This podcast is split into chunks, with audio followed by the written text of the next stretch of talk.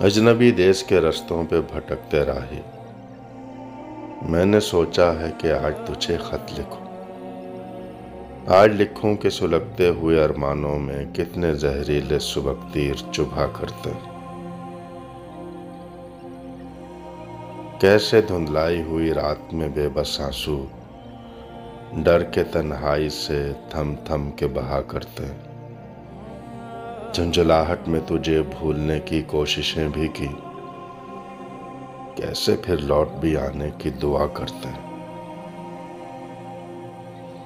کیسے معصوم بلکتے ہوئے احسانوں سے نام لے لے کے تیرا لوگ ہنسا کرتے ہیں؟ تانے کستے ہیں کئی بار تیری چاہت پر۔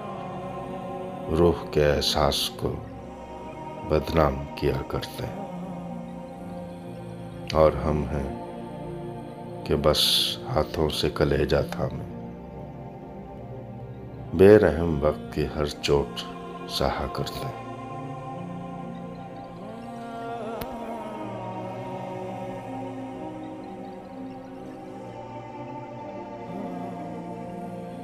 بے رحم وقت کی ہر چوٹ سہا کرتے بے رحم وقت ہر چوٹ سہا کرتے